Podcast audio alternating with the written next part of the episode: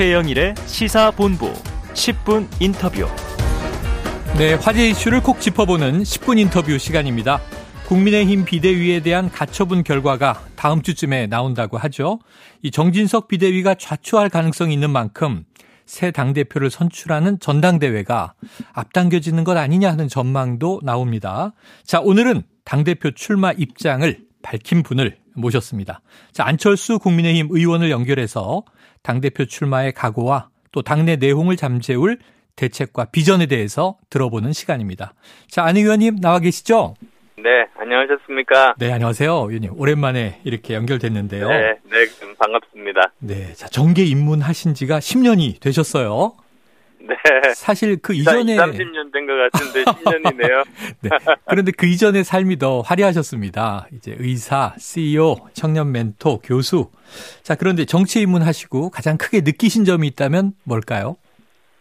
어, 정치를 하면서 정말 정치가 중요한가를 더 실감하게 됐고, 그리고 또 그, 이, 많은 분들, 괴롭게 삶을 사는 분들, 삶을 개선하는 일이, 어, 또 얼마나 어려운가, 어, 그런 것들도 실감하게 됩니다. 그렇지만, 네. 어, 이것은 정말로 어렵지만 값진 일이어서, 어, 반드시 해야만 되는 일이라는 사명감감이 더 생기고 있습니다. 네, 맞습니다. 이 정치를 좀 생산적으로 만들 수 있으면 굉장히 큰 일이 될 텐데요. 자, 예. 그런데 이제 당대표 출마를 결심하셨습니다. 계기는 뭔가요? 네, 사실 많은 분들을 만났습니다. 근데 저 지금 걱정을 하시는 것이 우리 당의 내분이라든지 대통령 지지율 하락이라든지 또 이렇게 하다 보면 총선 전망이 어둡다 이런 걱정들을 많이 네. 하세요. 그래서 어 저에게 어 당을 좀 안정시키고 총선 승리 이끌어 달라는 요구를 여러 곳에서 많이 받았습니다. 음. 어 그래서 사실 어 결심을 하게 됐습니다. 네. 자, 그렇다면은 이 공식적인 출마 선언은 언제쯤 예정하고 계십니까? 아마도 그 가처분 결과가 우선 나와야 큰 방향이 음. 잡히지. 않겠습니까? 어, 그렇게 되면 전당대회에 대한 일정이 구체적으로 나오게 될 겁니다. 아. 그러면 아마 그때 의사를 가진 분들이 결심을 하고 어, 그때 어, 공식적으로 발표를 하게 되겠죠. 네. 자, 이제 일정이 일단 나오면 그때 출마 선언을 기다려 보고요. 언급하신 대로 국민의힘이 지금 당내 내홍이 참 오랫동안 극심한 상태인데요. 예. 그렇다면 현재 당 상황을 보시면서 대표가 해야 할 역할 어떻게 보고 계십니까? 어, 지금 현재 대표가 해야 할, 저, 정말 가장 중요한 역할이, 어, 화합입니다. 당내 화합하고, 그리고 또 총선 승리를, 어, 이끌고, 어, 그리고 물론 또, 그 외연을 확장을 해야지 총선 승리가 가능하겠죠. 네네. 어, 그런 일들을 하는 것이 정말로 중요한데요. 그래서 저는, 어, 다음 당 대표가 해야 될 역할이, 어, 크게 보면 세 가지 정도라고 봅니다. 네. 우선 첫 번째로는 사실은 어 국민들의 지지를 우선 받아 받는 당을 만들어야겠죠. 네. 어 특히 사실은 어 지금까지 선거 역사를 보면 중도층의 지지를 받는 당이 승리를 했습니다. 네. 그래서 중도층으로부터 인정받는 당을 만드는 것이 중요하고 그다음 또 두 번째로는 당원들의 또 지지를 어 굳건하게 받아야 되지 않겠습니까? 어 근데 제가 지난 어 정말 네 번에 걸쳐 가지고 어 2020년에 그때 총선 때 총선 연대를 하고 음. 2021년 때 어, 서울시장 승리하게 어, 제 몸을 던지고 네. 또 2022년에 단일화를 통해서 어, 대, 대선에서 승리하고 합당을 통해서 지방선거 승리한 이런 어, 지난 네 번에 걸친 네. 제 어, 그 결단에 대해서 어, 평가를 해주시고 계십니다. 아. 어, 그래서 이제 어, 그런 부분들에 대해서는 어, 저 나름대로 어, 감사한 마음을 가지고 있고요. 그다음 또 세 번째로는 음. 어, 그 뭐 용산이라고 합니다만 대통령과 호흡이 중요합니다. 네. 그런데 저는 뭐 단일화라든지 인수위원장을 거쳐서 어, 호흡을 지금까지 잘 맞추고 있어서 어, 이런 쪽으로 어, 집중해서 좀 더 열심히 하면 어, 우리가 총선 승리하겠다는 확신을 가지고 있습니다. 네, 어, 역할을 딱 설정해 주셨습니다. 국민 당원 용산. 아, 네. 화합이다. 자, 그러면은 지금 당대표 역할은 잘 정의해 주셨고, 잠깐 언급은 있으셨습니다만, 이 시점에 왜 안철수가 당대표가 돼야 하는가? 어떻게 좀 말씀 주시겠습니까? 예, 사실 뭐 몇 가지 말씀드릴게요. 첫 번째가 사실 어 선거 승리를 중도층이 결정하는데 어 저만큼이나 지난 10년 동안 중도층이 가진 힘과 또 중도층이 어떻게 생각을 하는가 그리고 또 어, 중도층이 가진 한계 어, 거기에 대해서는 제가 가장 잘 알고 있습니다. 네. 그, 그래서 저는 중도층을 어, 우리 우리 당 어, 지지자로 저는 어, 이렇게 모을 수 있다는 자신감이 있고요. 음. 두 번째로는 이번 선거는 수도권이 결정합니다. 네. 어, 이번에 그 민주당의 전당대회 결과를 보시면 민주당 아마 역사상 처음으로 모든 선출직 최고위원들이 수도권에서 나왔습니다. 네, 네. 그리고 어, 나이도 다 젊습니다. 음. 제일 나이가 많은 분이 58세 이재명 대표거든요. 네, 네. 그러니까 이미 수도권이 전쟁터고 그게 최전선이라는 것을 민주당에서는 이미 전략적으로 다 구도를 짜고 있는데 음. 어, 우리 당은 지금 내분이 정리가 안 돼서 아직 준비가 덜 됐습니다. 그래서 네. 어, 저는 어, 그 수도권에서 사령관이 나와야지만이 어, 이 전쟁을 이길 수 있다. 그게 두 번째이고요. 음. 그다음 세 번째로는 어, 2년 후니까 어, 더 디지털 선거화 될 겁니다. 아하. 근데 디지털 선거에 대해서 어, 저 국회에서 또는 현역 정치인 중에서 네. 저만큼 많이 아는 사람이 어, 저 드물다고 저는 자부를 네. 하고 있고요. 뭐 마지막으로 네 번째로 보면 어 민주당의 이재명 대표가 있는데 어저 제가 대표가 된다면 공과 사의 선명한 대결 구도가 이렇게 음. 국민들이 이렇게 눈앞에 보이게 되는 거죠. 네네. 거기다가 제가 지역구가 대장동 아닙니까? 예. 아, 그리고 저 백현동에서 살고 있습니다. 네. 그래서 아마 국민 눈앞에는 선- 눈앞에서는 선명하게 공과 사의 구도, 누가 공적인 의무감을 가지고 정치를 하고 누가 사적으로 어, 사탕을 사당화를 하는지 어, 거기에 대해서 현명하게 판단해 주실 거라고 믿습니다. 네, 알겠습니다. 어우, 준비 많이 하신 것 같습니다. 아주 딱 이제 이 계획을 잡아 놓으신 것 같습니다. 자, 그런데 요거 하나 여쭤볼게요. 최근에 국민의힘 당대표 적합도 여론조사 보니까 이 비윤으로 분류되는 유승민 전 의원이 이제 선두권에 있어서 특히 예. 이 TK 지역의 지지율이 많이 오른 상황입니다. 김기현 의원은 이 야당 지지층의 역선택이 많았다 이런 평을 내놓기도 했는데 자, 안 의원님께서는 여론조사 결과는 어떻게 보고 계세요? 예, 저는 사실은 어, 유승민 전 의원 훌륭한 정치인이시죠. 근데 지금 어, 여러 가지 과정을 통해서 당원들의 신뢰를 좀 잃으셨습니다. 불행하게도. 네. 어, 뭐 단적인 예로 지난 그 어, 저 경기도지사 후보 선거 때는 아. 어, 일반 여론조사가 더 많은 50대 50 비율이었었는데도 네. 경선에서 패배하시지 않았습니까? 음. 그래서 어 저 그 지금 현재 조사 결과는 별도로 현실적으로 실제로 여기 경선에 들어가면 지금 쉬운 상황은 아니다. 어, 네. 저는 그렇게 생각을 하고 있고요. 네. 어 그 또 그리고 이번에 TK를 방문하면서 어 저희 집안 뿌리가 사실은 경북 영주시입니다. 네네. 어, 거기에서 보면은 여러 가지 많은 기대감들, 어, 제가 확인하고 느낄 수가 있었다는 말씀 드리겠습니다. 음, 네. 아직 뭐 전당대회 기간 정해지지 않았기 때문에 그때 가면 이 지지율 차이가 어떻게 이제 변화할지도 궁금한 대목이고요. 자신 있다고 말씀 주셨습니다. 자, 네. 그런데 최근에 이 한동훈 법무부 장관의 전당대회 차출설이 나와서요. 혹시 들으셨을 텐데 어떤 입장이세요? 네, 뭐, 기본적인 입장으로서는, 어, 많은 분들이 이제 당 대표 경선에 참여하시고, 국민들의 관심이 이렇게, 어, 아주 커지면, 우리 당으로 시선들이 모아지면, 어, 그건 굉장히 저는 좋은 일이라고 생각합니다. 네. 어, 어, 그런, 그런데, 이 한동훈 장관님도 저는 굉장히 좋은 정치인이 되실 자질이, 어, 많으신 분이라고 생각하거든요. 음.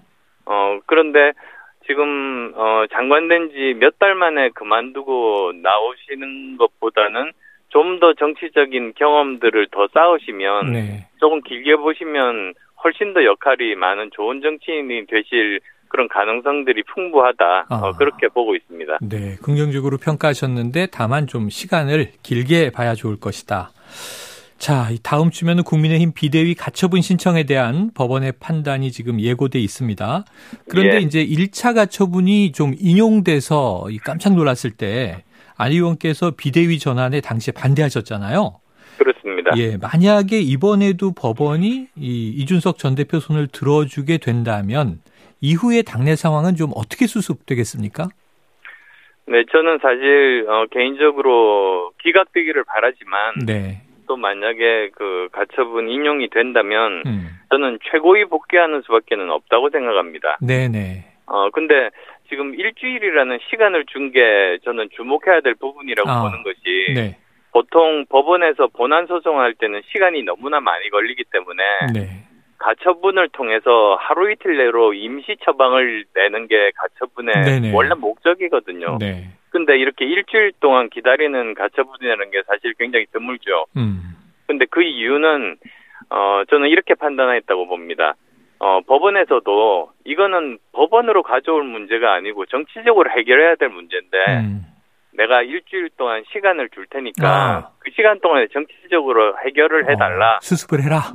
예. 근데 네. 해결이 안 되면 할 수 없이 법원에서 판단하는 수밖에 없다. 음. 어, 저는 그런 상징적인 의미를 가지고 있다고 봅니다. 네네. 그래서 먼저 해야 될 일이 어 이제 뭐 1차 가처분 소송에서 이준석 대표가 이겼으니까 어느 정도 명예 회복은 한 것 아니겠습니까? 네네. 그러면 사실 어, 당에 대해서 애정이 있다면 어 당을 더 흔들지 말고 어, 정치적으로 좀 결단을 하셔 가지고 새로운 지도부를 어, 뽑고 당이 안정될 수 있는 길을 열어 주시는 게 음. 그게 본인을 위해서도 당을 위해서도 좋은 일이 아니겠는가. 그리고 그를 위해서 어, 지금 현재 지도부로 뽑힌 비대위원장과 원내 대표가 어, 남은 일주일 기간 동안에 어, 노력하면 좋겠다는 그런 의견입니다. 네. 그런데 이제 이준석 대표와 꼭 대립적인 입장이 아니어도 지금 안 의원님 말씀처럼 좀 중재적인 입장도 당내에서 많이 전해졌는데 이준석 전 대표가 물러날 것 같지가 않습니다. 이런 이야기를 했네요. 나만 날리면 모든 게 잘 될 것이라는 이 주술적인 생각을 볼 수 있었다. 굉장히 좀 강경 발언이 계속 이어지는데 지금 어제 윤리위가 열렸는데 원래는 이준석 전 대표를 심의할 줄 알았더니 이 추가 징계는 다음 달로 또 넘어갔어요. 예. 만약 이 전 대표가 좀 이제 조용해지던가 아니면은 당에서 이제 방출하게 되면 국민의힘은 문제가 없을까요? 어떻게 보세요? 네, 저는 지금도 여전히 아직 어, 시간이 있고 기회가 있다고 보는 입장입니다. 네. 어, 그래서 어, 정치적으로 이 문제를 해결하는 것이 최선이라는 것은 제가 일관되게 예전부터 처음 사태 시작부터 사실 주장했었던 그런 부분들이고요. 그래야지 이제 당도 안정되고 어, 그 정치적인 어, 미래들도 있는 거다. 저는 어, 그렇게 계속 말씀을 드려왔습니다. 네, 알겠습니다. 자, 이준석 대표 체제에서 만들어졌던 혁신위원회 최재형 위원장이죠. 이 죄명과 상관없이 집행유예 이상의 형이 확정된 사람은 공천에서 배제한다. 또 공직 후보자 기초 자격 평가 대상을 국회의원 후보자 등으로 확대한다. 이런 혁신안을 발표했는데요. 만약에 예. 안 의원님께서 당 대표가 되신다면 이 혁신안은 가져가실 겁니까? 예, 우선은 저 사실은 당, 당연한 것 중에 하나가 어, 집행유예 이상 형 확정되면 비선권권이 제한이 돼서 어차피 네. 어, 저, 그, 공천을 받거나 출마하기는 어렵습니다. 어렵고. 예, 그리고 또 여러 가지 뭐 평가 시험 같은 것들은 토론이 필요하기 한 그런 부분들이고요. 음. 근데 오히려 만약에 제가 당대표가 된다면, 네. 어, 이 혁신안 뿐만 아니라 아. 사실은 총선 승리를 하려면 좀 더 강도 높은 혁신이 저는 필요하다고 보는 입장이어서, 네네. 어, 지금 나온 안에다가 좀 더 충실하게 국민 눈높이에 맞게 보완하는 것이 필요하다는 어, 음. 어, 그런 생각을 가지고 있습니다. 어, 더 보완할 필요가 있다. 예. 예. 자, 이번 당대표가요, 이 차기 총선의 공천권을 갖습니다. 그러다 보니까 이 전당대회가 만약에 이제 진행된다면 또 이 용산 예, 윤 대통령의 윤심이 작용하지 않겠는가 이런 이야기도 나와요. 어떻게 보십니까? 네, 어, 저는 어, 윤 대통령과 어, 여러 가지 단일화라든지 인수위원장을 통해서 굳건한 신뢰 관계가 있습니다. 네. 어, 그리고 사실 또 공천이라는 게 이렇게 보시면은 당 대표가 일방적으로 또는 또 대통령이 일방적으로 한 경우가 어, 그 없습니다. 네. 그리고 만약에 그렇게 시도를 하면은 사실 2016년에도 보면 결국은 어, 실패하고 불행한 결과를 네. 초래하지 않았습니까? 네, 네. 어 그리고 또 아 그래서 어 그런 일은 없을 거라고 말씀드리고 싶고요. 그리고 또 지금 현재 수도권이 중요합니다. 사실은 음. 어 이 이번 승부는 수도권이 최전선이고 어, 수도권에서 승부가 날 거라고 말씀을 드렸는데 지금 현재 우리 수도권의 여당 의원이 10여 명이 지나지 않습니다. 네. 그러면 사실은 굉장히 많은 어, 좋은 분들을 모실 수 있는 여건이 되는 거거든요. 음.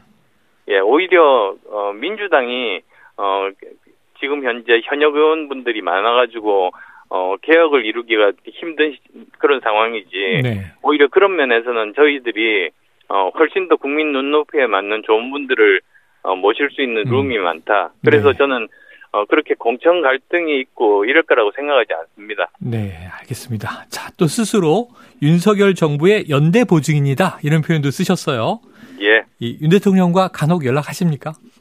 예, 뭐 제가 구체적으로 말씀드리기는 힘들습니다만, 네. 어, 물론 어, 잘 소통하고 있습니다. 네, 잘 소통하고 있다. 자, 최근에요. 이 해외 순방 이후에 대통령 비속어 논란이 계속 이어지고 있잖아요. 예, 이게 좀 이게 하, 빠르게 수습됐으면 좋겠다 하는 국민들이 많으실 것 같습니다. 그런데 국민의힘은 일단 지금 MBC를 편파 조작 방송 이렇게 규정을 했고 진상규명 TF를 구성했는데 또 이 엊그제 항의 방문도 있었죠. 자, 이게 좀 여당이 이를 더 키우는 것 아니냐 이런 우려도 있어요. 어떻게 보십니까? 예, 사실 저는 이 문제가 키우는 것보다는 네. 오히려 빨리 정리하고 마무리 짓자고 이것 이것 역시 어, 저 초기부터 주장을 했었던 사람입니다. 네네. 어 그리고 사실 이 문제에서 제일 핵심은 무엇이냐 음. 외교 아닙니까? 네네. 외교는 영어로 one voice pol policy입니다. 네. 그러니까 어 다른 것은 국내 일은 서로 싸우고 해도 돼요. 음. 사실 의견이 다르면은 근데 외국에 대해서는 어, 한 목소리로 여야 관계없이 그렇게 나와야지 힘을 가지게 되고 그게 우리나라 전체 국익에 도움이 됩니다. 네. 근데 그러지 않고 어 그 야당 입장에서 어 이것을 그 한쪽 편에 그런 정치적인 이익을 위해서 이용을 하겠다고 하면은 조그만 이익은 뭐 야당이 어- 얻을 수 있을지는 모릅니다만 네. 국가 전체적으로 엄청난 손해를 봅니다. 음. 돈으로 따지면 도대체 얼마나 큰 손해를 이번에 보게 될지 잘 모르겠습니다. 네. 그래서 이거는 바람직하지 못해서 어, 저는 빨리 정리 하자 네. 어, 그런 입장이죠. 제일 중요한 건 외교다. 이렇게 정리해 주셨습니다. 예. 자, 그런데 이제 민주당 쪽 또 이재명 대표 외교 참사의 책임을 분명히 묻겠다. 지금 오늘 본회의에서 이제 박진 외교부 장관 해임 건의안을 처리한다는 거잖아요. 예, 이거 어떻게 어떻게 보십니까?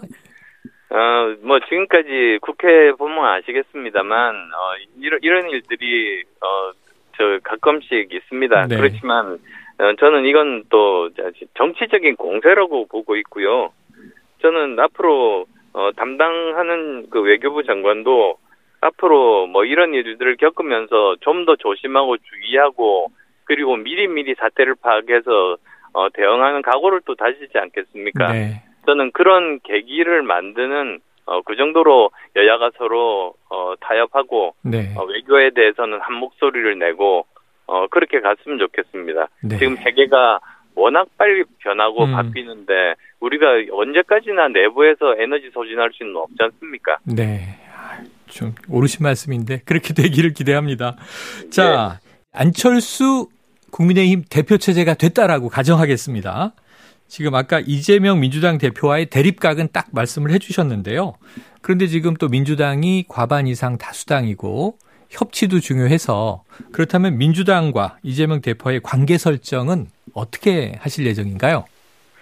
예, 저는 어제 어, 이재명 대표께서 그 저 데뷔전을 하셨죠. 아, 네네. 그러니까는 대표 연설을 하셨는데요. 어, 그 이야기를 들으면서 어 사실 그 뭐 여러 가지 이야기를 했습니다. 그런데 네. 그런 일들을 본인이 하고 싶어 한다면 음. 사실은 정치 복원이 먼저거든요. 아, 그러니까 저는 민주당 대표로서 네. 리더십을 발휘해서 어, 정치 복원 노력을 어, 하셨으면 좋겠다. 네.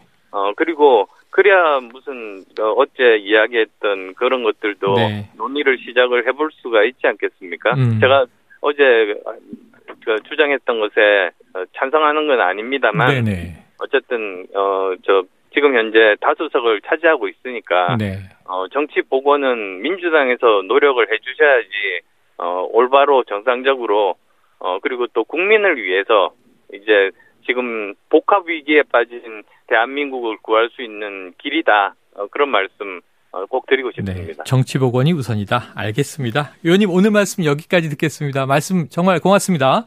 네, 감사합니다. 네, 안철수 의원과 이야기를 나눠봤고요. 아까 이 잠깐 수치는 나오지 않았지만 여론조사 언급이 있었습니다. 이게 어, 누가 대표에 적합한가?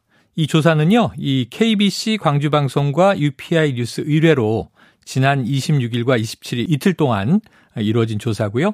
여론조사 전문기관 넥스트위크 리서치가 아, 조사한 내용입니다. 보다 자세한 내용은 이 중앙여론조사 심의위원회 홈페이지를 참조하시면 되겠습니다.